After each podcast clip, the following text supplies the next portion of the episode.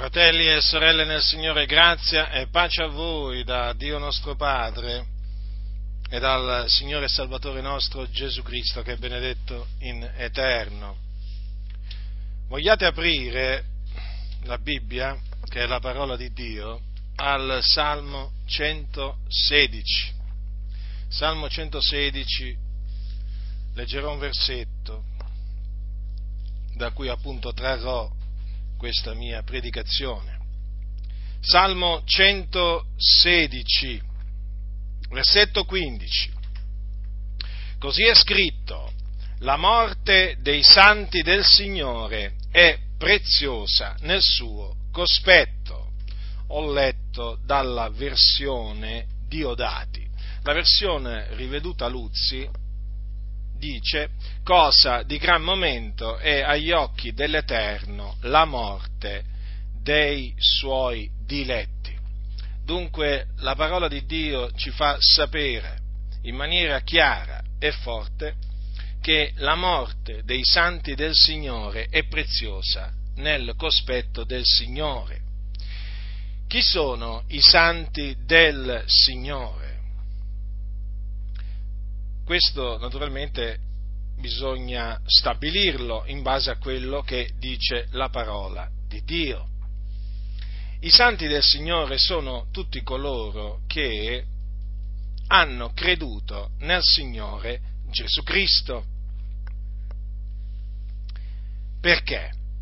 Perché tutti coloro che hanno creduto nel Signore Gesù Cristo sono stati santificati con il sangue del patto il sangue del patto è il sangue di Gesù Cristo, il figlio di Dio.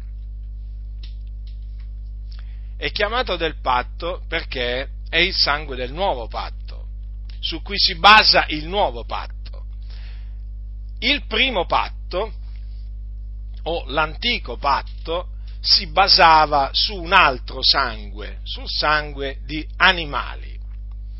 Invece il secondo patto che Dio ha fatto con noi si basa sul sangue di Gesù Cristo, il figlio di Dio, quindi un sangue migliore. È il sangue che Gesù ha sparso nella pienezza dei tempi sulla croce per la remissione dei nostri peccati. Dunque, in virtù del sangue del patto, noi siamo stati santificati in Cristo Gesù. E non solo santificati, ma anche giustificati, sempre per il medesimo sangue. Vedete dunque quanta importanza abbia il sangue di Gesù Cristo. Quanta importanza abbia il versamento o lo spargimento del sangue che Gesù ha compiuto sulla croce. Dunque, avendo creduto nel Signore Gesù Cristo, si è stati santificati. La scrittura, infatti, quando parla dei credenti in Cristo Gesù, si riferisce a loro con il termine i santi. Oggi purtroppo questo termine è usato poco, pochissimo. Noto che taluni quasi si vergognano di usarlo. Ma questa è la verità, fratelli nel Signore, e la verità non bisogna avere vergogna di proclamarla, di crederla e di proclamarla, non bisogna avere assolutamente vergogna di proclamare la verità, bisogna semmai avere vergogna di proclamare la menzogna ma molti non si vergognano di proclamare la menzogna. E che ci dobbiamo noi vergognare? Ci dovremmo noi vergognare di proclamare la verità? Così non sia. La Sacra Scrittura parla dei credenti in Cristo Gesù come i santi, li definisce così i santi. Per esempio Paolo eh, nella sua epistola ai Filippesi esor- esordisce così, Paolo e Timoteo, servitori di Cristo Gesù, a tutti i santi in Cristo Gesù che sono in Filippi coi vescovi e coi diaconi. Grazie a voi e pace da Dio nostro Padre, dal Signore Gesù Cristo. Vedete dunque, i membri della Chiesa di Filippi erano chiamati i santi in Cristo Gesù. Appunto per questa ragione, perché erano stati santificati, resi santi con il sangue del patto. Per esempio anche all'epistola agli ebrei, lo scrittore alla fine dice così, salutate tutti i vostri conduttori e tutti i santi. Vedete che gli scrittori del, del, delle epistole non si vergognavano di chiamare i credenti in Cristo Gesù i santi. Lo ripeto, non bisogna vergognarsi di dire la verità. Guardate che oggi molti cercano di farvi vergognare della verità in mezzo alle chiese. Eh? Guardate che non, non, mi sto riferendo ai testimoni di Geova, ai mormoni, ai cattolici romani, no, fratelli nel Signore. Mi sto riferendo a molti che si dicono cristiani e che naturalmente si trovano nelle chiese evangeliche, spingono le anime a vergognarsi della verità. È uno scandalo questo, uno scandalo. Infatti il linguaggio biblico è scartato e viene sostituito da un linguaggio, diciamo, moderno perché loro pensano che la Chiesa si deve modernizzare anche nel linguaggio, non può usare un linguaggio arcaico, antico, che risale a circa duemila anni fa, come se la parola di Dio non avesse più il valore che aveva duemila anni fa circa, o come se certe cose non dovrebbero essere più dette nella stessa maniera o non dovrebbe essere proprio dette. No, fratelli nel Signore, la parola di Dio è vivente e permanente. La parola di Dio va proclamata così come è scritta, senza aggiungergli niente, senza togliergli niente. Quindi se la scrittura chiama i credenti in Cristo Gesù o i discepoli di Cristo Gesù, i santi, noi dobbiamo fare la medesima cosa. Dobbiamo fare la medesima cosa. Voi sapete che la Chiesa Cattolica Romana ha un processo che si chiama il processo di canonizzazione e questo processo, tramite questo processo di canonizzazione ci sono taluni che dopo la morte vengono dichiarati santi, eh? vengono dichiarati santi ufficialmente poi dal capo della Chiesa Cattolica Romana, colui che viene chiamato Papa. Perché faccio riferimento a questo processo di canonizzazione? Perché è una perversione di quello che dice la Sacra Scrittura in merito ai santi, perché mentre la Scrittura dice che tutti coloro che hanno creduto nel Signore Gesù sono santi, la Chiesa Cattolica Romana, si è inventata una categoria di santi particolare che, viene, che vengono dichiarati tali dopo la morte, cioè dopo essere morti in odore di santità, parte un processo di, eh, di canonizzazione che dura parecchi anni, talvolta anche eh, dura secoli, e questo, con questo processo di canonizzazione la Chiesa Cattolica Romana eh, cosa fa? Praticamente tra i suoi tanti eh, membri dichiara alcuni santi, eh? li dichiara santi naturalmente durante questo processo eh, prima avviene la beatificazione, beatificazione che avviene eh, dopo che è stato appurato che colui che è morto naturalmente aveva le caratteristiche, eh? le caratteristiche del santo. Le caratteristiche del santo nella pratica significa che doveva essere, diciamo, un cattolico, quindi fedele alle eresie, alle superstizioni, alle diavolerie della Chiesa Cattolica Romana. E poi non solo questo, deve essere poi appurato che tramite la sua intercessione eh, eh, presso Dio eh, si è compiuto un miracolo. Ecco, quindi prima di essere dichiarato beato eh, deve, eh, deve, passare diciamo, attraverso questa, questa prova.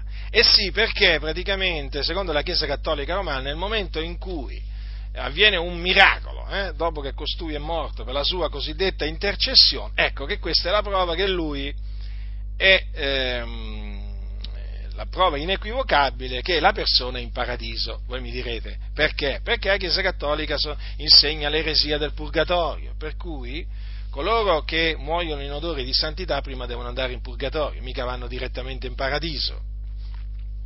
E allora a un certo punto, ecco che con eh, le messe di suffragio, eh, soprattutto tramite le messe di suffragio, ecco che a un certo punto costui che è morto in odore di santità passa in paradiso. Allora da là, tramite la sua intercessione, fa un miracolo, eh, o comunque loro dicono Dio fa un miracolo tramite costui, ecco che allora avviene la beatificazione eh, e quindi avviene tutta quella, eh, tutta quella diciamo, evento no? chiamato appunto la beatificazione di Tizio, Caio o Sempronio.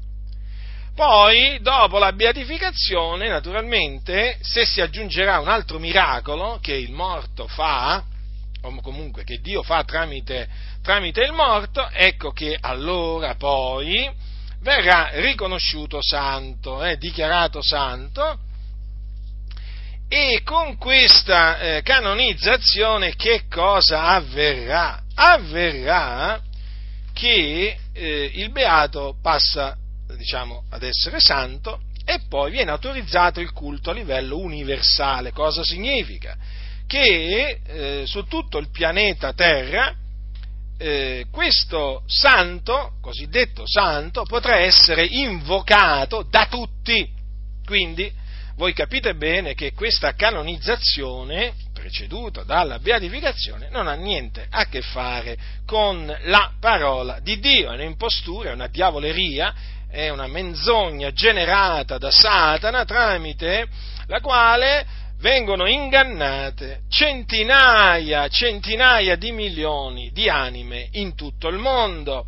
Peraltro la canonizzazione della Chiesa Cattolica Romana eh, induce le anime a darsi all'idolatria, perché nel momento in cui eh, poi le persone, i cattolici, cominciano a invocare questo santo, quell'altro santo, per eh, ricevere diciamo, una grazia no? tramite la loro intercessione, eh, essi appunto si danno all'idolatria. Tutto ciò è in abominio a Dio, naturalmente poi senza parlare poi di tutte le statue, le immagini che verranno fatte in onore del, del nuovo cosiddetto santo. Insomma, nella Chiesa Cattolica Romana eh, è spuntata fuori nel corso del tempo pura quest'altra diavoleria, quest'altra opera del, del diavolo. E naturalmente non possiamo non condannare questa opera infruttuosa delle tenebre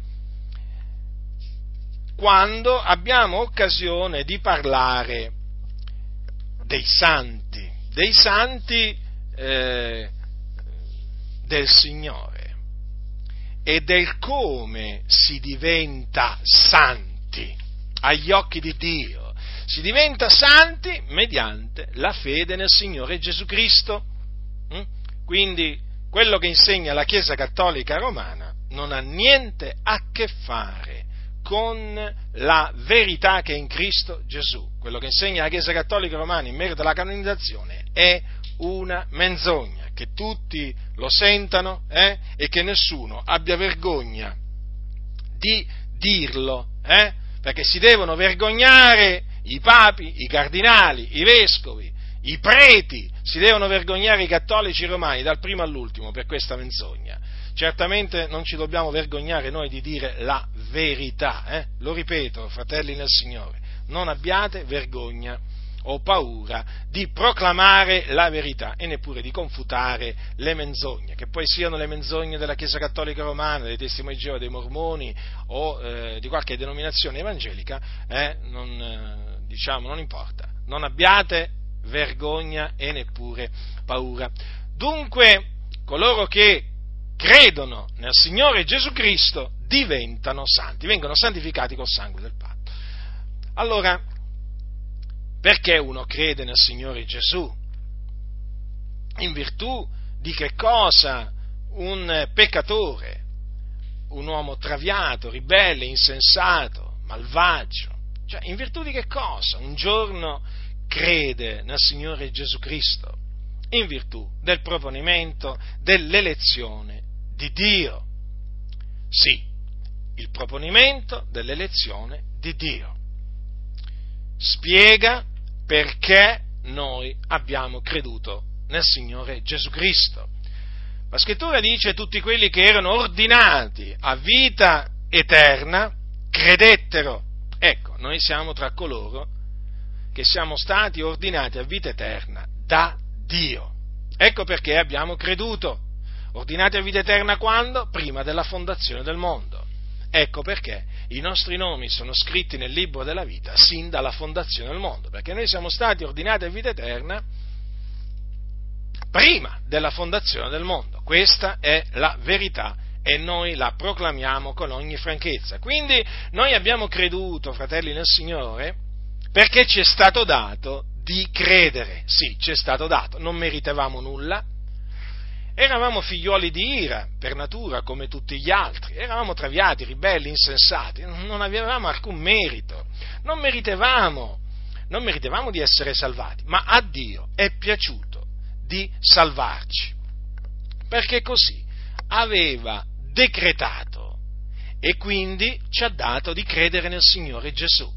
Mediante la fede nel Signore Gesù Cristo siamo stati salvati e santificati. Eh? per mezzo del sangue di Gesù Cristo.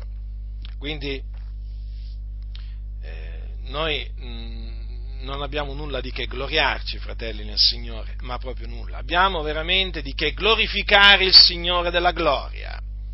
Abbiamo veramente di che magnificare la sua misericordia. Abbiamo veramente di che celebrarlo del continuo per eh, il grande amore che Lui ha manifestato verso di noi, dandoci di credere, perché a Lui così è piaciuto. Non ha forse detto il Dio a Mosè, avrò, farò grazia a chi vorrò far grazia? Quindi vedete, fratelli del Signore, la grazia che abbiamo ricevuta, l'abbiamo ricevuta in virtù, in virtù del proponimento dell'elezione di Dio, perché così a Dio Padre è piaciuto, è piaciuto farci grazia. E noi per questo veramente lo ringraziamo del continuo. Siamo in obbligo, fratelli, di ringraziare del continuo il nostro grande Dio per avere voluto farci grazia.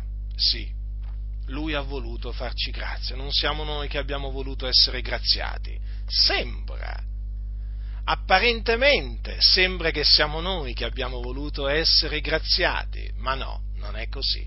È Dio che ha voluto farci grazia. Ricordatevi delle parole di Dio, sono parole di Dio queste, che disse a Mosè, al suo fedele servitore Mosè, io farò grazia a chi vorrò far grazia. Non disse a chi vorrà, a chi vorrà essere graziato o a chi vorrà ricevere grazia, no, a chi, vo, a chi vorrò io fare grazia. Quindi capite bene che non abbiamo proprio niente di cui, di cui gloriarci. Eh? Diciamo dal punto di vista umano. Noi abbiamo di che gloriarci nel Signore, ma certamente, certamente questo è qualcosa che ci è comandato, no? come dice la scrittura, chi si glori, si glori nel Signore.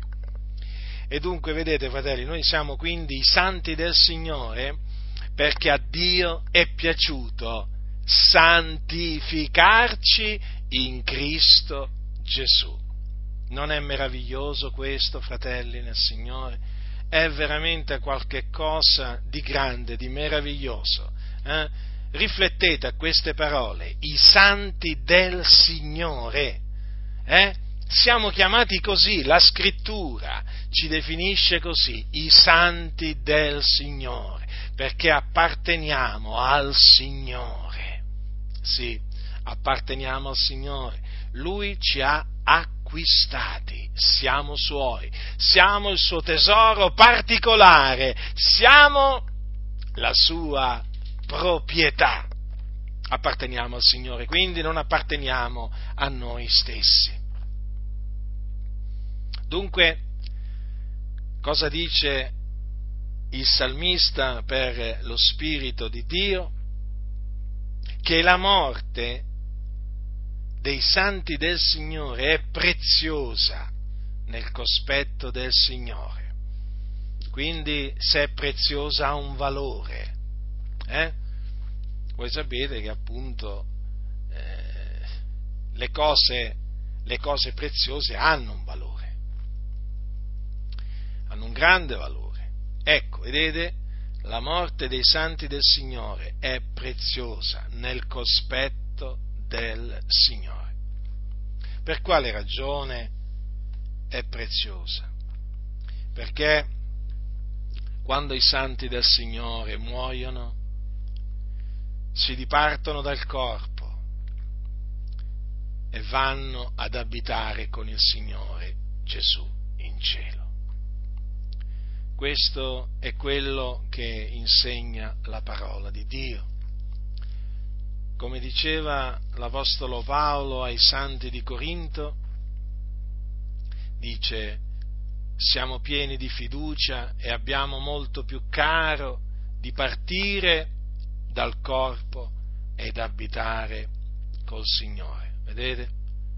Avevano questa fiducia e questo desiderio gli apostoli che nel momento in cui si sarebbero dipartiti dal corpo, sarebbero andati ad abitare col Signore. Quindi mentre noi abitiamo nel corpo, fratelli, in questa tenda, che si va via via disfacendo giorno dopo giorno, noi siamo assenti dal Signore. Però sappiamo che nel momento in cui lasceremo questa tenda, andremo col Signore Gesù in cielo, nella gloria. Ecco perché gli apostoli avevano il desiderio di dipartirsi dal corpo, perché sapevano dove andavano, sapevano che dopo morti sarebbero andati col Signore e là vanno appunto i santi del Signore. L'Apostolo Paolo diceva ai santi di Filippi, ho il desiderio di partire ed essere con Cristo perché è cosa di gran lunga migliore. Vedete come ha definito essere con Cristo in cielo? Mm? Cosa di gran lunga migliore, non semplicemente una cosa migliore, ma una cosa di gran lunga migliore, fratelli nel Signore perché quando si muore in Cristo si va con Gesù, si va con il Signore dei Signori, si va ad abitare con colui che è Dio, benedetto in eterno, con colui che fu morto, ma il terzo giorno risuscitò dai morti ed ora vive nei secoli dei secoli, con il principe della vita, con il Re dei Re, con colui che disse io sono la via, la verità e la vita, nessuno viene al Padre se non per mezzo di me. Si va ad abitare con colui che disse io sono la resurrezione e la vita. Chi crede in me, anche se muore, vivrà. Si va con Cristo, fratelli nel Signore. Questa è la fede dei santi questa è la certezza che hanno i santi del Signore. Vedete? Gli apostoli che erano tra i santi del Signore, avevano questa certezza. Sì, la morte dei santi quando sopraggiunge costituisce un passaggio, un passaggio a una vita di gran lunga migliore, a un'esistenza di gran lunga migliore. Perché? Perché si va ad incontrare il Signore in cielo, nella gloria. E là ci si riposa dalle proprie fatiche, si entra nella pace e ci si riposa dalle proprie fatiche, fratelli nel Signore. Perché come dice, come dice la scrittura, dice, beati morti che da ora innanzi muoiono nel Signore. Sì, dice lo Spirito, essendo che si riposano dalle loro fatiche, poiché le loro opere li seguono. E infatti, come è scritto anche in un altro passo della scrittura, chi entra nel riposo di Lui, cioè nel riposo di Dio, si riposa anche egli dalle opere proprie, come Dio si riposò dalle sue. E dunque sono beati coloro che muoiono nel Signore. I santi del Signore sono beati sia sulla terra che anche dopo che lasciano questa terra. Sulla terra sono beati perché le loro trasgressioni sono state rimesse per il sangue dell'agnello. E quando lasciano questa terra sono beati perché sono in cielo. Sono in cielo con il Signore, dove contemplano il Signore della gloria, Gesù Cristo, il Figlio di Dio là sono con gli angeli del Signore, là sono con i santi che li hanno preceduti.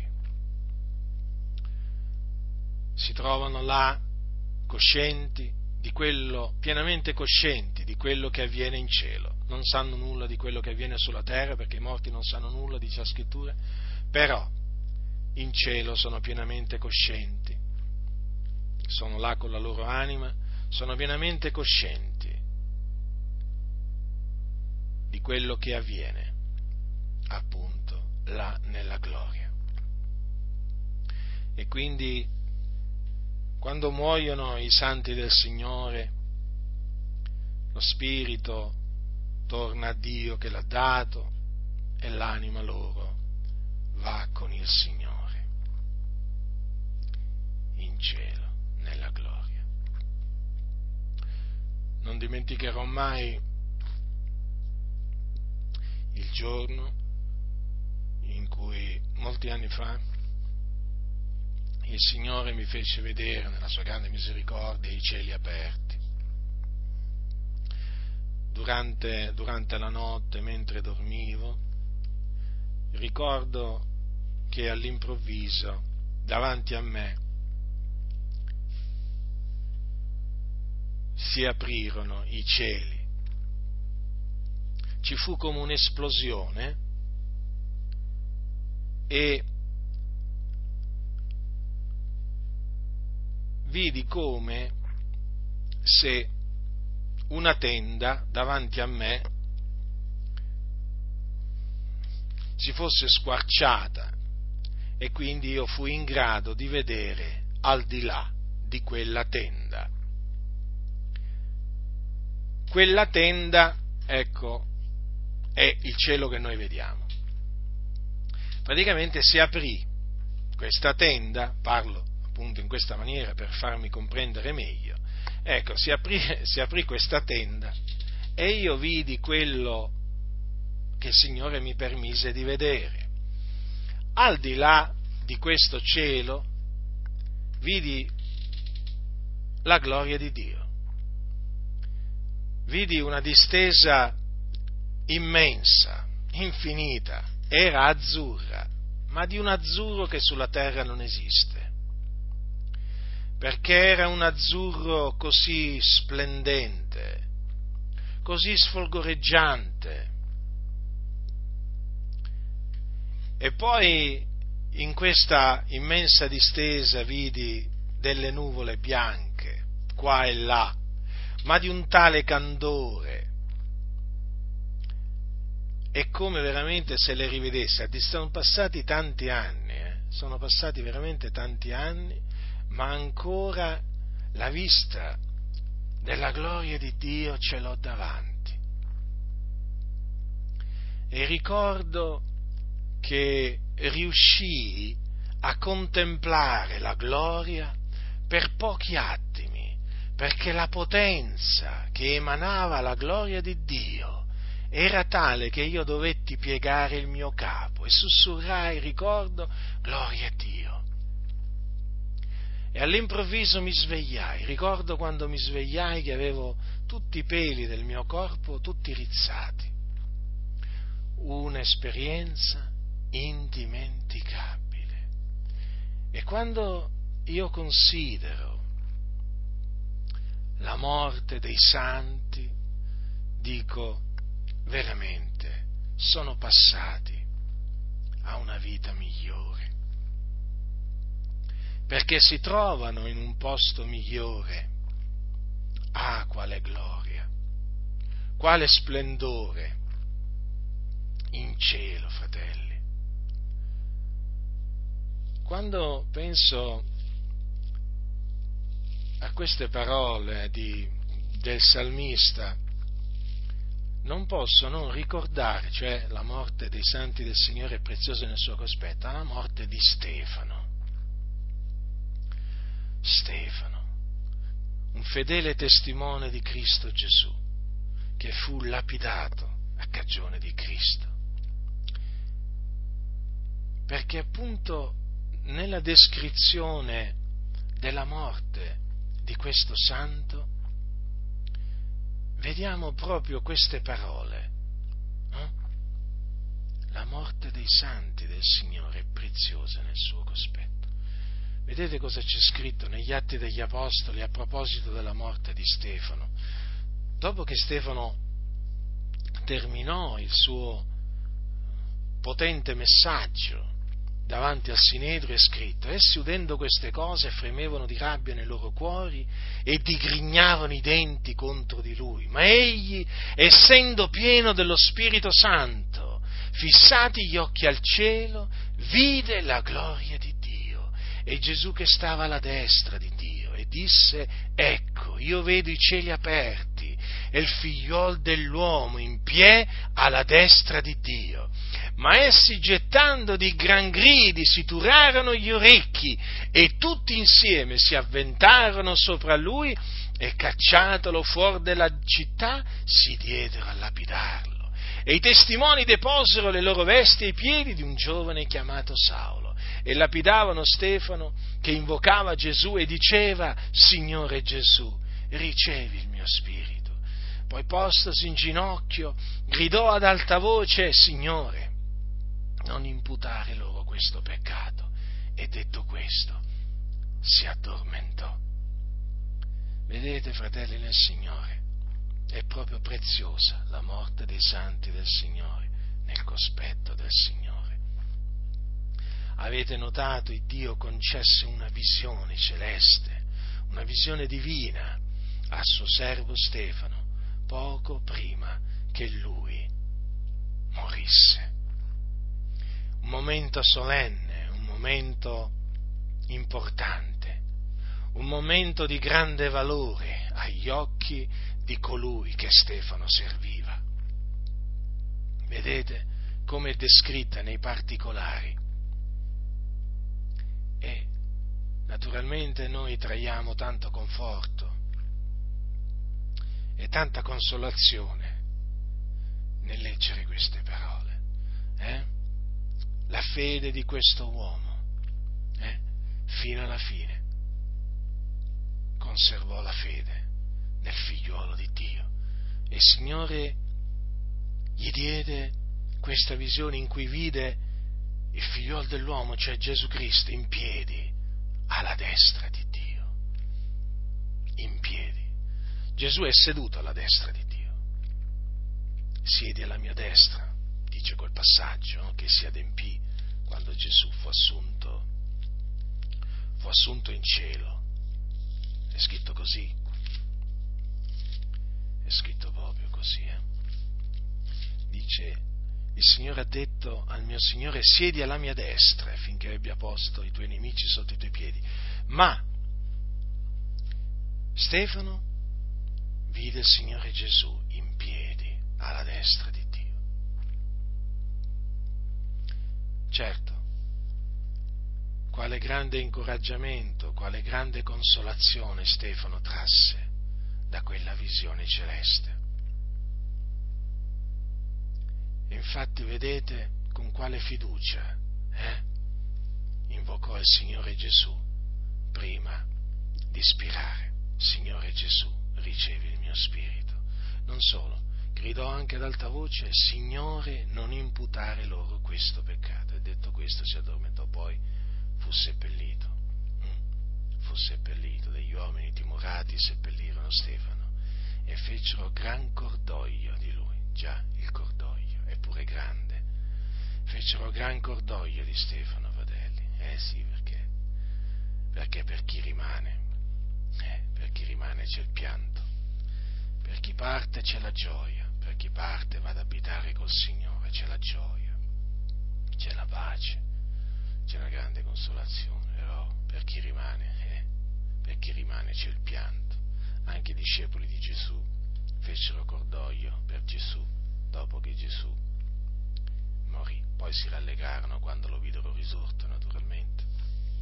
Però il cordoglio è naturale che ci sia. Degli uomini timorati seppellirono Stefano e fecero gran cordoglio di lui. Vedete dunque come in questa descrizione della morte del nostro fratello in Cristo, Stefano, si vede proprio eh, l'adempimento delle parole, la morte dei santi del Signore è preziosa nel suo cospetto vedete che Stefano vide i cieli aperti, eh?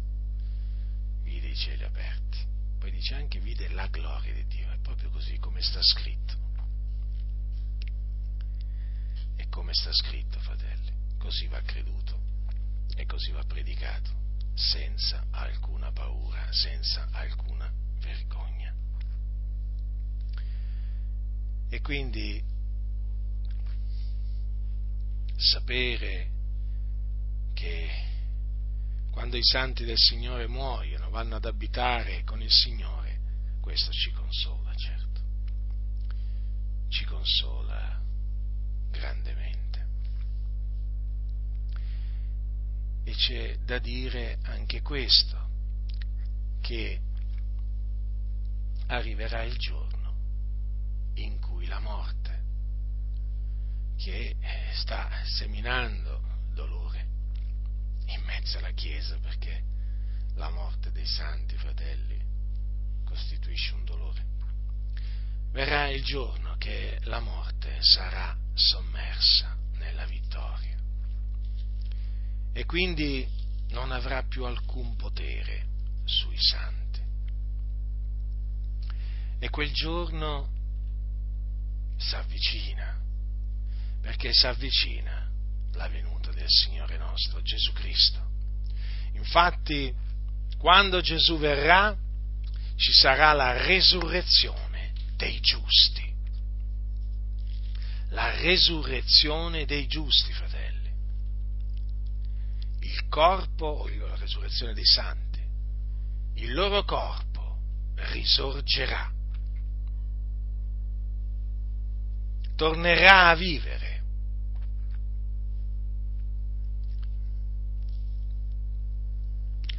come dice l'Apostolo Paolo ai santi di Corinto, il corpo è seminato corruttibile e risuscita incorruttibile, è seminato ignobile e risuscita glorioso, è seminato debole e risuscita potente, è seminato corpo naturale e risuscita corpo spirituale. Non tutti morremo dice l'Apostolo Paolo sempre ai santi di Corinto.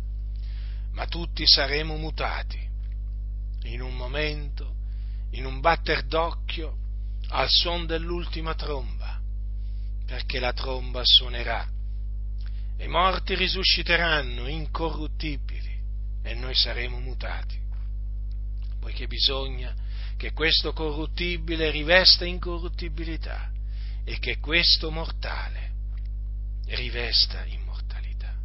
E quando questo corruttibile avrà rivestito incorruttibilità e questo mortale avrà rivestito immortalità, allora sarà adempiuta la parola che è scritta. La morte è stata sommersa nella vittoria.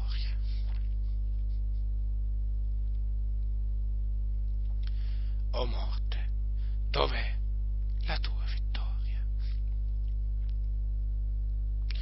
O morte, dov'è il tuo dardo? Ma naturalmente dobbiamo ancora aspettare, dobbiamo aspettare quel giorno glorioso in cui avverrà questa vittoria. E noi siamo sicuri che quel giorno avverrà, se tarda aspettalo, perché per certo verrà. E allora i santi, o meglio, i corpi dei santi che sono nelle tombe, risorgeranno, ne usciranno fuori, fratelli, al suono dell'ultima tromba. Eh? la tromba suonerà. E come se suonerà la tromba? E come se suonerà la tromba? Gesù stesso la suonerà, perché dice la Sacra Scrittura, il Signore stesso con potente grido, con voce d'arcangelo e con la tromba di Dio, scenderà dal cielo i morti in Cristo risusciteranno i primi. Vedete dunque? I morti in Cristo, cioè i santi del Signore, risusciteranno i primi. Poi noi viventi che saremo rimasti, saremo insieme con loro rapiti sulle nuvole a incontrare il Signore nell'aria e così saremo sempre con il Signore. Dunque i santi del Signore, fratelli, risusciteranno i primi, risorgeranno incorruttibili. Quel corpo ignobile, debole e corruttibile non ci sarà più. Sarà sostituito da un corpo incorruttibile, un corpo potente, un corpo glorioso quanto sono consolanti le parole dell'Apostolo Paolo ai santi di Filippi quando dice quanto a noi la nostra cittadinanza nei cieli, donde anche aspettiamo come Salvatore il Signore Gesù Cristo, il quale trasformerà il corpo della nostra umiliazione, rendendolo conforme al corpo della sua gloria, in virtù della potenza per la quale egli può anche sottoporsi ogni cosa. Quindi questa è la nostra fede, questa è la nostra speranza, fratelli nel Signore, che quando Gesù Cristo, il Figlio di Dio, scenderà dal cielo con gli angeli della sua potenza, i morti in Cristo risorgeranno incorruttibili, avranno un corpo, otterranno un corpo simile al corpo del nostro Signore Gesù Cristo corpo immortale, un corpo che non morirà più, fratelli. Come il corpo di Gesù, Gesù non muore più, la morte non lo signoreggia più. Ecco, quando, quando i santi del Signore risorgeranno, allora anche il loro corpo sarà immortale e la morte non li signoreggerà più. Allora la morte sarà sommersa nella vittoria. In quel giorno si compirà la redenzione del nostro corpo. Eh? Sì, perché chiaramente il nostro corpo ha bisogno di essere redento. Per quanto riguarda coloro che muoiono, eh, lo perdono il loro corpo, però lo riprenderanno, eh? lo riprenderanno al tempo stabilito da Dio, ma lo riprenderanno, lo riotterranno incorruttibile, glorioso, immortale. Fratelli nel Signore, ecco perché la risurrezione dei morti è molto importante, perché con la risurrezione dei morti sarà eh, distrutta la morte, capito? Nella vita, nella vita dei santi. Eh, la morte dice sarà sommersa nella vittoria. Guardate che queste parole si adempiranno letteralmente. Eh? Noi crediamo fermamente in quello che sta scritto. Eh? Qui non c'è niente da allegorizzare. Si adempirà la scrittura. La morte è stata sommersa nella O morte, dov'è la tua vittoria? O morte, dov'è il tuo dardo? Certo, fino a che quel giorno non arriverà, eh, la morte continuerà a seminare dolore, eh, la, morte, la morte, è amara, fratelli. Qui stiamo mica dicendo che la morte è una cosa dolce, no, no. La morte è una cosa, è una cosa, è una cosa amara. Ma verrà il giorno in cui sarà sommersa nella vittoria. È per questa ragione che dobbiamo conservare il nostro corpo in santità ed onore. Perché questo corpo, fratelli del Signore, eh, questa tenda, ha un valore nel cospetto di Dio, sapete? Infatti noi siamo stati comprati a prezzo, non è che noi siamo stati comprati in parte da Dio, no, no, noi siamo, siamo stati comprati tutto da Dio, no? Quindi anche il nostro, il nostro, corpo è stato comprato, fratelli e sorelle, quindi gli appartiene e quindi noi non dobbiamo disprezzarlo, eh? Eh, non dobbiamo profanarlo, perché è del Signore. Infatti è il Tempio dello Spirito Santo. E come lo vuoi conservare questo Tempio? Eh? Questo Tempio Santo se non in santità ed onore? Ecco perché la Scrittura ci esorta del continuo a vivere una vita santa, a eh, astenerci dalle concupiscenze carnali, perché il nostro corpo è un tempio santo. Certo, quando uno muore è chiaro che vede, eh, vede un cadavere in una bara, cadavere che si va via disfacendo, però rimane il fatto che arriverà il giorno eh, in cui quel morto risorgerà. Gesù non è forse risuscitato? Eh? è risuscitato, lui è risuscitato il terzo giorno. E come è risuscitato? Non è forse risuscitato con un corpo incorruttibile, glorioso, immortale? Ecco, quindi anche il corpo dei santi del Signore, che risorgeranno, sarà simile, sarà come il corpo di Gesù Cristo, risuscitato dai morti. E non solo il corpo di coloro che risusciteranno dai morti, ma anche il corpo di coloro che saranno trovati viventi alla venuta del Signore, perché non tutti morremo, no? ci saranno coloro che saranno trovati viventi quando Gesù tornerà, anche il loro corpo eh, diventerà incorruttibile, glorioso, immortale, perché sarà anch'esso trasformato dal Signore mediante la sua potenza. Non passerà la morte, ma sarà ugualmente trasformato. E fratelli nel Signore, questa è veramente la speranza della gloria di Dio. È la nostra speranza, fratelli, è la nostra speranza. Diceva bene l'Apostolo Paolo quando confutò eh, coloro che in seno alla Chiesa di Corinto dicevano no, che non c'è resurrezione dei morti. Diceva bene l'Apostolo Paolo quando disse, ma dice, eh, se abbiamo sperato in Cristo per questa vita soltanto, noi siamo i più miserabili di tutti gli uomini, fratelli nel Signore. Noi non è che abbiamo sperato in Cristo per questa vita soltanto, ma anche per la vita futura. Non lo dimenticate mai questo, eh? Infatti, vi ricordo che eh, è scritto che noi abbiamo la promessa della vita presente e di quella a venire. Capite? Quindi è di fondamentale importanza la dottrina della resurrezione dei morti. Guardate bene a coloro che dicono che la resurrezione è già avvenuta o che non c'è resurrezione, eh? perché insegnano una eresia. se un giorno sono stati dei credenti, sappiate che si sono sviati dalla verità se negano la resurrezione dei morti. Badate bene, resurrezione fisica, corporale, no? perché ci sono alcuni che usano il termine resurrezione, ma per resurrezione non intendono la resurrezione. Allora, quando, de, quando, parla, quando la scrittura parla di resurrezione dei morti, voi dovete sem- fare sempre riferimento eh, per quanto riguarda i santi, alla resurrezione di Cristo Gesù. Eh?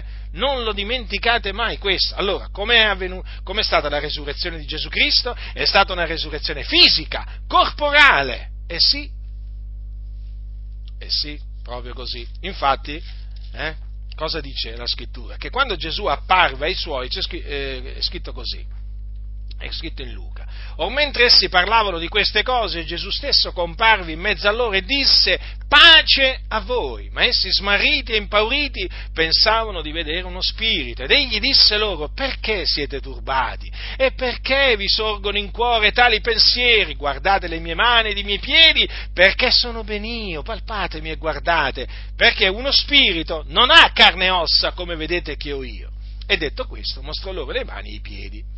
Allora avete compreso, fratelli nel Signore? Uno spirito non ha carne e ossa come vedete che ho io, disse Gesù. Quindi Gesù aveva carne e ossa, aveva un corpo quindi fisico. Eh? Era quello stesso corpo con cui lui era morto sulla croce, ma trasformato dalla potenza di Dio e reso incorruttibile, immortale e glorioso. Allora, la, quando i santi del Signore eh, risorgeranno, avranno un corpo simile al corpo del nostro Signore Gesù Cristo. Eh?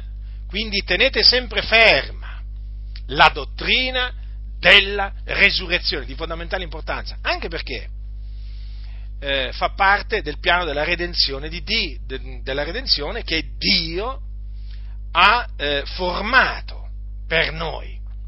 Perché in quel giorno si compirà la redenzione del nostro corpo, perché anche il nostro corpo sarà redento, sarà liberato dalla, eh, dalla schiavitù della correzione. È di fondamentale importanza, fratelli, la resurrezione dei morti. Ecco perché noi non è che siamo disperati, eh? perché mica siamo come quelli che non hanno speranza, noi abbiamo la speranza, la speranza della resurrezione.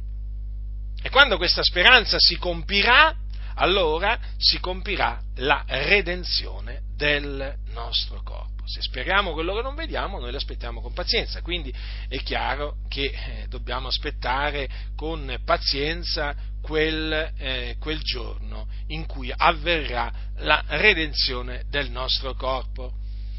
Che giorno glorioso, fratelli nel Signore, che sarà eh? il giorno che Gesù ritornerà dal cielo. Eh? Veramente per coloro che si sono addormentati in Cristo. Eh? Che meraviglioso eh, sarà quando veramente usciranno dai sepolcri, eh? trasformati dalla potenza di Dio. Eh? Che evento glorioso che sarà quello della resurrezione dei giusti o dei santi. Questo per quanto riguarda i santi del Signore. Eh? Ma mentre la morte dei santi del Signore è preziosa nel suo cospetto, eh, c'è un'altra morte di cui bisogna parlare, che è la morte dei peccatori. Eh, perché? Perché sulla terra non esistono solo i santi del Signore, ma esistono anche i peccatori, gli empi, che sono la stragrande maggioranza degli uomini che vivono sulla terra. Non credete a quelli che dicono che eh, i, sal- i salvati sono più dei perduti, i santi sono più dei peccatori. Non credete a quelli che dicono che in cielo ci sono, ci sono più, più anime di quante ce ne siano all'inferno, perché costoro non, non conoscono le scritture, Ma il fatto è che non solo non conoscono le scritture, ma non conoscono nemmeno la realtà delle cose. Non conoscono proprio la realtà delle cose. Cioè, si sono proprio dimenticati questi che su una popolazione di, di oltre 7 miliardi, circa 7 miliardi di persone eh, attualmente sulla faccia della Terra, più della metà, badate bene, più della metà, nettamente più della metà, sono persone non credenti, cioè, o meglio, sono persone che statisticamente non vengono annoverate tra i cristiani. Cioè, sapete cosa significa questo? Che oltre 3 miliardi e mezzo di persone, su questo proprio c'è certezza matematica, come si suol dire, eh, non sono cristiani. Allora, c'è chi è musulmano, buddista, induista e così via. Allora, capite bene cosa significa questo? Allora poi dovete poi naturalmente considerare questo, che i cristiani, i cristi, quelli naturalmente che statisticamente rientrano sotto la categoria di cristiani, vabbè, lì ovviamente viene messa una cifra, una cifra enorme, viene messa una cifra enorme, hm? però noi sappiamo che non è così, perché eh, diciamo che noi sappiamo che sono pochi, eh, quindi quella cifra enorme che danno le statistiche assolutamente non è, non è da considerare. Quindi, vedete, già in base a questi diciamo, calcoli diciamo, fatti superficialmente, già da questo si, si capisce che questi proprio sono proprio ignoranti sotto tutti i punti di vista, soprattutto dal punto di vista biblico perché la Bibbia dice che sono pochi quelli che trovano la via che mena alla vita. Le ha dette Gesù queste parole, ma loro non credono alle parole di Gesù. Eh?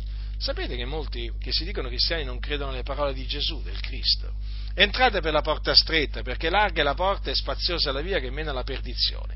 E molti sono quelli che entrano per essa, stretta invece la porta ed angusta la via che mena alla vita, e pochi sono quelli che la trovano. Eh? Chi sono quelli che la trovano? Sono i santi del Signore. Quanti sono? Sono pochi. Sono pochi quelli praticamente che entrano per la porta stretta. Pochi. Ma veramente pochi, eh? Veramente pochi. Allora quando si considera, si considera questo, hm? innanzitutto naturalmente noi siamo in obbligo di rendere grazie a Dio perché siamo tra quei pochi eh? e vogliamo rimanerci fino alla fine tra quei pochi. Però bisogna anche considerare appunto che sono invece molti quelli che sono sulla via che mena alla perdizione e in verità sono molti. Sono miliardi, fratelli. Ora, ora quindi siamo 7 miliardi. Eh? La stragrande maggioranza di tutta questa massa di persone sulla faccia della terra, ripeto, la stragrande maggioranza, ora è chiaro che io non è che posso dire la percentuale perché ovviamente eh, io non è che sono Dio, eh, però una cosa è certa, la stragrande maggioranza sono tutti increduli, eh? molti di quelli che poi che vengono annoverati tra i cristiani proprio sono increduli, eh? O persone che un giorno magari hanno creduto e poi diciamo hanno smesso di credere, insomma, la stragrande maggioranza mh, hm, sono sulla via della perdizione. E quindi sono sulla via che mena non in cielo, ma in un luogo di tormento che si chiama in greco Hades, ma noi comunemente lo chiamiamo inferno è un luogo reale che si trova nel cuore della terra, è un luogo di tormento perché vi arde un fuoco, un fuoco reale, non credete a quelli che il fuoco dell'Ades è allegorico, come anche il fuoco della Genna, non ci credete, è un fuoco reale, sia quello dell'Ades che quello della Genna. È un fuoco reale, dove coloro che vi scendono sono tormentati. Appunto, sono tormentati dalle fiamme del fuoco. Vi ricordate la storia del ricco e, del Lazzaro, e di Lazzaro? è scritto che avvenne che il povero morì e fu portato dagli angeli nel seno d'Abramo. Il seno d'Abramo eh, era il luogo di conforto dove andavano i santi sotto la legge, sotto l'Antico Testamento. Era un luogo di conforto, di consolazione, separato dal luogo di tormento dove andavano i peccatori. Morì anche il ricco e fu seppellito. Notate, morì anche il ricco e fu seppellito. Quindi ebbe un seppellimento il ricco. Ma la storia prosegue. E nell'Ades, essendo nei tormenti, alzò gli occhi e vide da lontano Abramo e Lazzaro nel suo seno ed esclamò, Padre Abramo, abbi pietà di me e manda Lazzaro a intingere la punta del dito nell'acqua per rinfrescarmi la lingua perché sono tormentato in questa fiamma. Ma Abramo disse, figliuolo, ricordati che tu ricevesti i tuoi beni in vita tua e che Lazzaro similmente ricevette i mali, ma ora qui egli è consolato e tu sei tormentato. E oltre a tutto questo, fra noi e voi è posta una gran voragine, perché quelli che vorrebbero passare di qui a voi non possano, né di là si passi da noi. Ed egli disse, ti prego dunque, o oh padre, che tu lo mandi a casa di mio padre, perché ho cinque fratelli, attesti loro, affinché attesti loro queste cose, onde non abbiano anch'essi a venire in questo luogo di tormento Abramo disse, hanno Mosè i profeti, ascoltino quelli. Ed egli, no, padre Abramo, ma se uno va loro dai morti si ravvederanno. Ma Abramo rispose, se non ascoltano Mosè i profeti, non si lasceranno persuadere neppure se uno dei morti risuscitasse. Allora vedete come quel ricco continuò a vivere eh, dopo che fosse, comunque do, eh, dopo che morì, eh? Non sappiamo quanto tempo intercorse tra la sua morte e il seppellimento. Una cosa è certa, che dopo che morì si ritrovò nell'Ades, in questo luogo di tormento. Ora avete notato quel ricco come lo chiamò quel luogo dove si trovava? Luogo di tormento. Perché? Eh, perché? Perché lui era tormentato in mezzo al fuoco. Ecco dove vanno i peccatori. Ecco in quale luogo orribile vanno dopo morti i peccatori, coloro che muoiono nei loro peccati. Vedete dunque la sorte, quanto sia differente la sorte dei santi dalla sorte dei peccatori. I santi muoiono nel Signore, si dipartono dal corpo e vanno nel regno dei cieli, nella gloria, entrano nella pace, si riposano dalle loro fatiche, mentre gli empi, quando muoiono nei loro peccati, si dipartono anch'essi dal corpo, ma scendono in un luogo di tormento, dove si ritrovano con gli altri empi in mezzo al fuoco tormentati. Vedete dunque, fratelli nel Signore, eh? quando noi parliamo della salvezza che Cristo Gesù ha acquistato col suo sangue, ci riferiamo non solamente alla salvezza dal peccato, ma anche alla salvezza dalla perdizione, anche la salvezza dal fuoco dell'Ades e poi naturalmente da quello della Genna, eh? perché poi c'è la Genna anche che è un altro luogo di tormento chiamato anche stanghe ardente di fuoco e di zolfo, dove poi saranno gettati gli empi quando risorgeranno alla fine del millennio, quando compariranno davanti al trono di Dio per essere giudicati, eh? saranno appunto gettati anima e corpo nello stagno ardente di fuoco e di zolfo saranno tormentati nei secoli dei secoli. Allora considerate, considerate il valore della salvezza che Cristo Gesù ha acquistato con il suo sangue prezioso sulla croce, fratelli, morendo sulla croce per i nostri peccati. Ma vi rendete conto, Gesù, da che cosa ci ha salvati? Non solamente dalla schiavitù del peccato, ma anche da questa fine orribile, da questa fine orribile da questa sorte ignominosa. Eh? Terribile, terribile, fratelli del Signore. Allora, quando si parla della salvezza, quando si annunzia la salvezza in Cristo Gesù, che si ricordi, eh?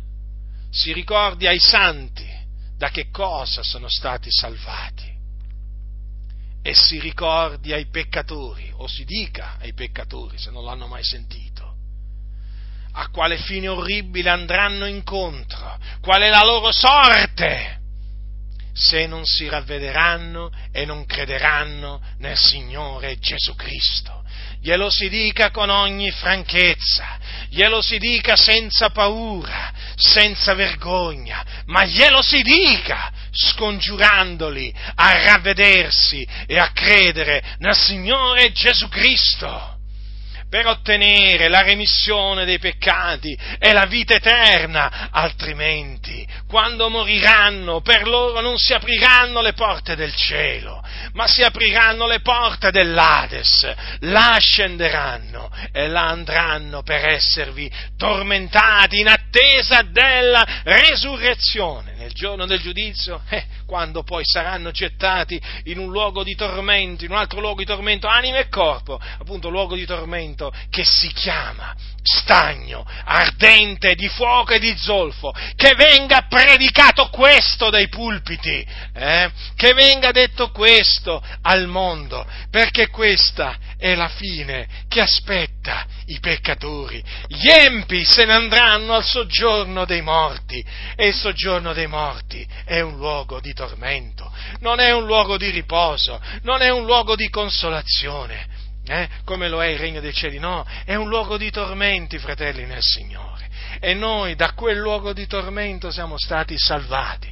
Per questo ringraziamo il Signore, per questo lo celebriamo, per questo veramente magnifichiamo il Signore del continuo, perché il Signore ci ha voluti salvare dalle fiamme eterne Capite, fratelli nel Signore? E allora noi siamo in obbligo, siamo in obbligo, è un nostro dovere avvertire gli empi, li dobbiamo avvertire, costi quel che costi, ci sputeranno in faccia, non interessa, ci lanceranno le pietre, non ci interessa, non ci interessa se saranno presi dal terrore, dallo spavento, non ci interessa, noi dobbiamo dirgli la verità, fratelli.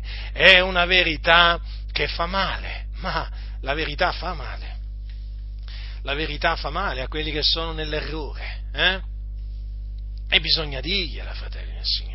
Non bisogna nascondergli questo ai peccatori. Guai a noi se, se nascondiamo ai peccatori eh, quale fine faranno se non si ravvederanno e non crederanno nel Signore Gesù Cristo. Dobbiamo avvertirli Dobbiamo avvertirli, fratelli, affinché il loro sangue poi non ricada sul nostro capo. Capite, fratelli? Eh, oggi molti, molti hanno paura, molti hanno vergogna di predicare questo messaggio.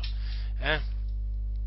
Hanno paura e vergogna di dire ai peccatori ravvedetevi e credete nell'Evangelo di Cristo Gesù altrimenti perirete nelle fiamme dell'inferno. È veramente vergognoso, è scandaloso che esista questa paura. Esiste questa paura, pensate. È la paura degli uomini no? che costituisce un laccio. La Chiesa non deve avere paura degli uomini. La Chiesa non deve temere gli uomini, la Chiesa deve temere Dio. La Chiesa è colonna, è base della verità, quindi deve tenere in alto la verità, fratelli nel Signore deve tenere in alto la parola di verità, deve tenere in alto la parola di vita, non la deve nascondere, non la deve occultare. E quindi che si dica, che si dica ai peccatori, eh, ravvedetevi e credete nell'Evangelo di Cristo vi ricordo che cos'è l'Evangelo di Cristo. L'Evangelo di Cristo è l'annunzio della morte espiatoria di Gesù Cristo, avvenuta sulla croce. affinché si adempissero le scritture. E consiste anche nell'annunzio della sua resurrezione fisica, corporale, avvenuta a cagione della nostra giustificazione il terzo giorno. Questo è l'Evangelo di Cristo che va annunziato ai peccatori. Questa è potenza di Dio per la salvezza di ognuno che crede. Questo è l'Evangelo della nostra salvazione mediante il quale noi siamo salvati, fratelli nel Signore, dal peccato e dalla perdizione. E questo è l'Evangelo che va annunziato. Quindi ai peccatori va annunziato il ravvedimento e va annunziato il Vangelo. Non solo, peccatori va anche detto qual è la fine a cui andranno incontro, se non si ravvederanno e non crederanno nell'Evangelo. Essi periranno. Se non vi ravvedete, tutti similmente perirete. Gesù ha detto queste parole chi non avrà creduto, sempre parola di Gesù, sarà condannato. Allora che faremo? Nasconderemo noi ai peccatori quello che dice la parola di Dio? Così non sia. Si predichi dunque con ogni franchezza il ravvedimento e la fede nel Vangelo di Cristo Gesù come mezzo di salvezza. Come mezzo di salvezza non c'è altra via di salvezza. Non c'è altra via di salvezza all'infuori della fede in Gesù Cristo. Chi non avrà creduto sarà condannato. Eh? Quindi non vi fate ingannare da quelli che dicono vabbè, ma alla fine era una brava persona, che male ha fatto. Anzi, dicono, ha fatto pure del bene. Non fatevi ingannare da coloro che parlano in questi termini. Gesù è stato chiaro. Andate per tutto il mondo, predicate l'Evangelo ad ogni creatura. Chi avrà creduto e sarà stato battezzato sarà salvato. Ma chi non avrà creduto sarà condannato, quindi apparentemente potrà pure sembrare, poteva, poteva pure sembrare una brava persona, eh? però se non ha creduto sarà condannato. È così, fratelli. Questa è la verità. Questa è la verità che è in Cristo, è in Cristo Gesù. Quindi vedete, nel considerare da un lato la sorte che aspetta i santi del Signore, e dall'altro la sorte che aspetta i peccatori, che sono la stragrande maggioranza proprio coloro che vivono sulla terra, che abitano sulla terra. D'altronde Gesù ha parlato in questi termini, pochi e molti. No? Allora cosa significa? Eh, se sono pochi, se sono pochi quelli che trovano la via che mena la vita, per forza di cose devono essere molti. Quelli invece che, che non la trovano e che sono sulla via che mena in perdizione. Allora se uno naturalmente raffronta queste due sorti, no? li mette proprio, li fa un paragone veramente, li mette uno a fianco dell'altro, quando uno esamina la sorte dei santi e poi esamina la sorte dei peccatori, dice ma Signore, Signore,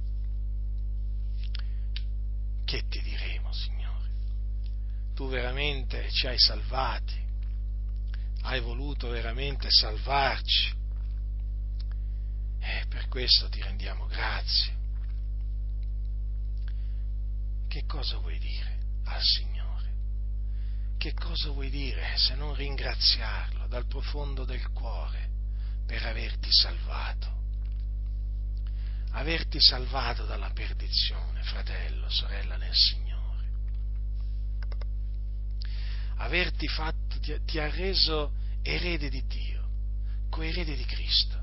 Ti rendi conto? Ti rendi conto? Rifletti. E naturalmente riconoscere questo, cioè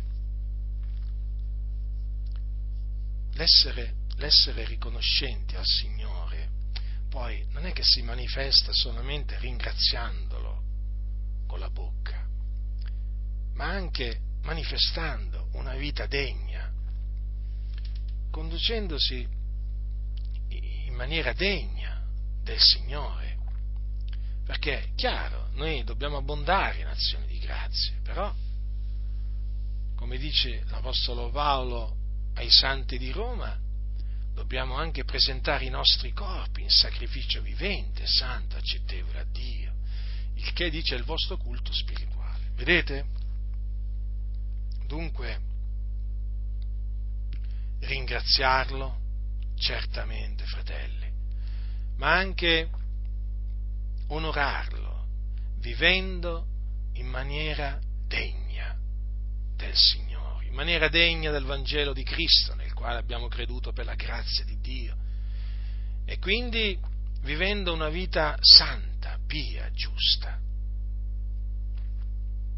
Il che ti porta poi a contraddistinguerti da quelli del mondo che appunto non vivono una vita, una vita santa, pia e giusta, ma vivono una vita empia, disordinata, una vita carnale. Ecco che cosa deve portarci a fare. Eh?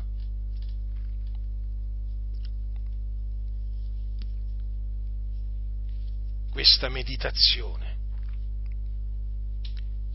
sulle differenti sorti. Deve portarci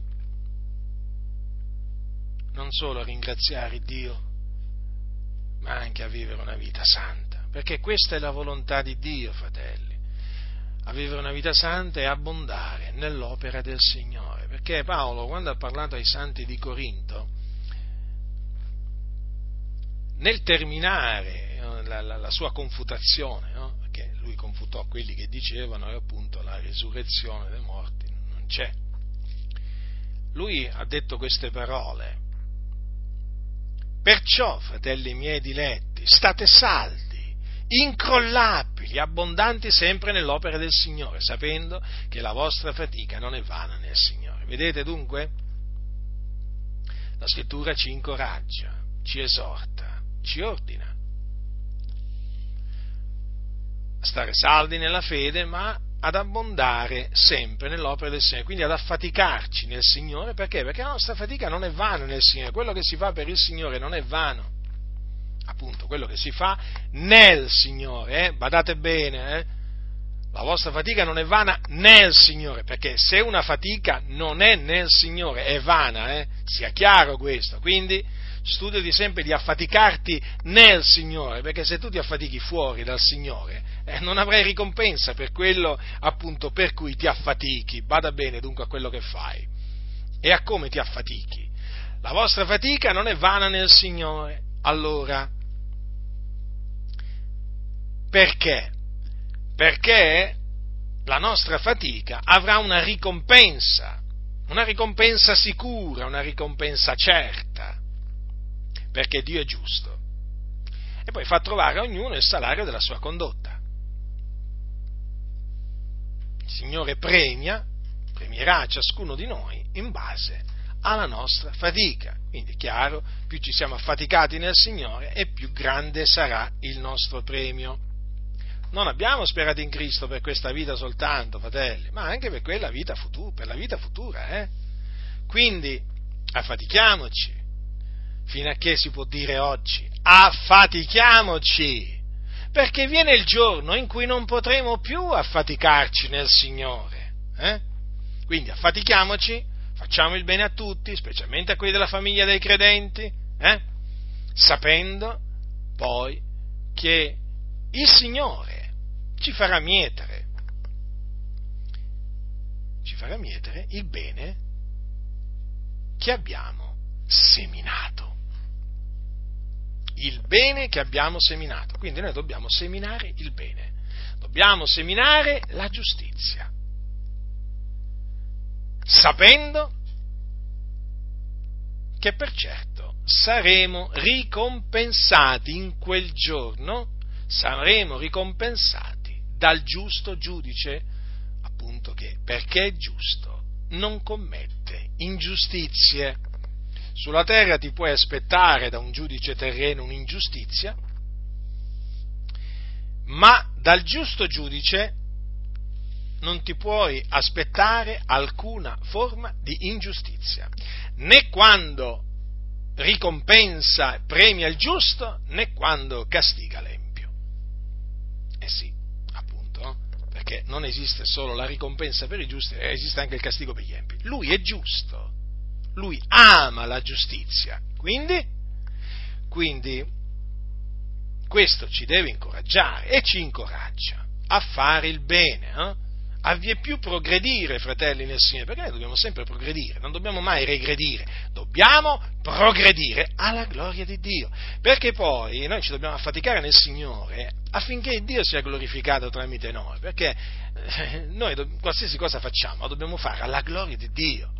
Molti fanno le cose per la loro gloria, no? Noi cristiani siamo chiamati eh, a fare ogni cosa, sia che mangiate, sia che beviate, sia che facciate alcun'altra cosa, fate tutto alla gloria di Dio, fratelli nel Signore. Chi deve essere glorificato tramite noi? Dio. Dio deve essere glorificato, colui che ci ha eletti a salvezza prima della fondazione del mondo. Sì, è Lui che noi glorifichiamo, celebriamo, esaltiamo. Eh?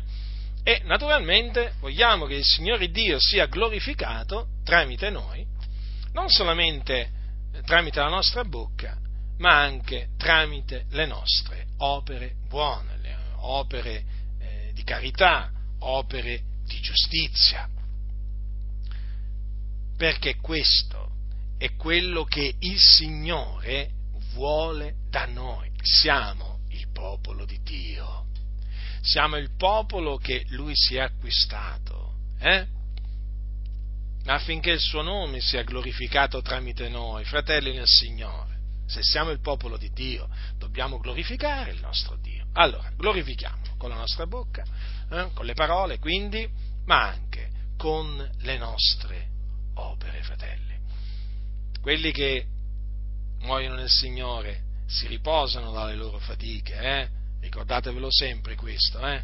le loro opere li seguono. Mi piace questa, mi piace questa espressione perché fa capire come veramente le opere dei santi non vanno perdute. Eh? Le loro opere li seguono, notate? Hm? Che espressione significativa. Le loro opere li seguono. Allora, fratello, sorella del Signore, le tue opere, quando tu morirai, ti seguiranno, le tue opere buone ti seguiranno. Non è che il Signore si dimentica delle opere tue, eh? o gli sfuggono. No, no, no, no, nella maniera più assoluta. Noi e le nostre opere, eh, fatte per il Signore, siamo nelle mani di Dio, fratelli nel Signore. Quindi proprio noi abbiamo questa, questa fiducia che le nostre opere poi ci seguiranno. Eh? Quindi facciamo opere buone. Eh? Le opere cattive non le facciamo. Lo so, molti preferiscono fare opere cattive anziché opere buone, peggio per loro. Se sei savio, sei savio per te stesso, se sei beffardo solo tu, ne porterai la pena, dice la Sacra Scrittura. Quindi, sei savio, bene per te. Sei beffardo? Peggio per te. Quindi affatichiamoci nel Signore, fratelli. Arriva il giorno. Eh? Arriverà il giorno che compariremo davanti al Signore per ricevere ciascuno eh? la ricompensa. La ricompensa di quello che abbiamo fatto, come dice l'Apostolo Paolo dice dobbiamo tutti comparire davanti al tribunale di Cristo affinché ciascuno riceva la retribuzione delle cose fatte quando era nel corpo, secondo quello che avrà operato, o bene o male. Ecco perché è di fondamentale importanza attenersi al bene, attenersi fermamente al bene e astenersi da ogni specie di male. Perché per il bene che noi avremo fatto, poi, fratelli, otterremo una ricompensa, un premio, e quella ricompensa, quel premio, ce lo terremo per l'eternità. Quindi rallegriamoci nel Signore. Da capo dico rallegriamoci fratelli perché siamo i santi del Signore. La morte dei suoi santi è cosa preziosa nel suo cospetto. Così è scritto, così crediamo e così predichiamo. La grazia del Signore nostro Gesù Cristo sia con tutti coloro che lo amano con purità incorrotta.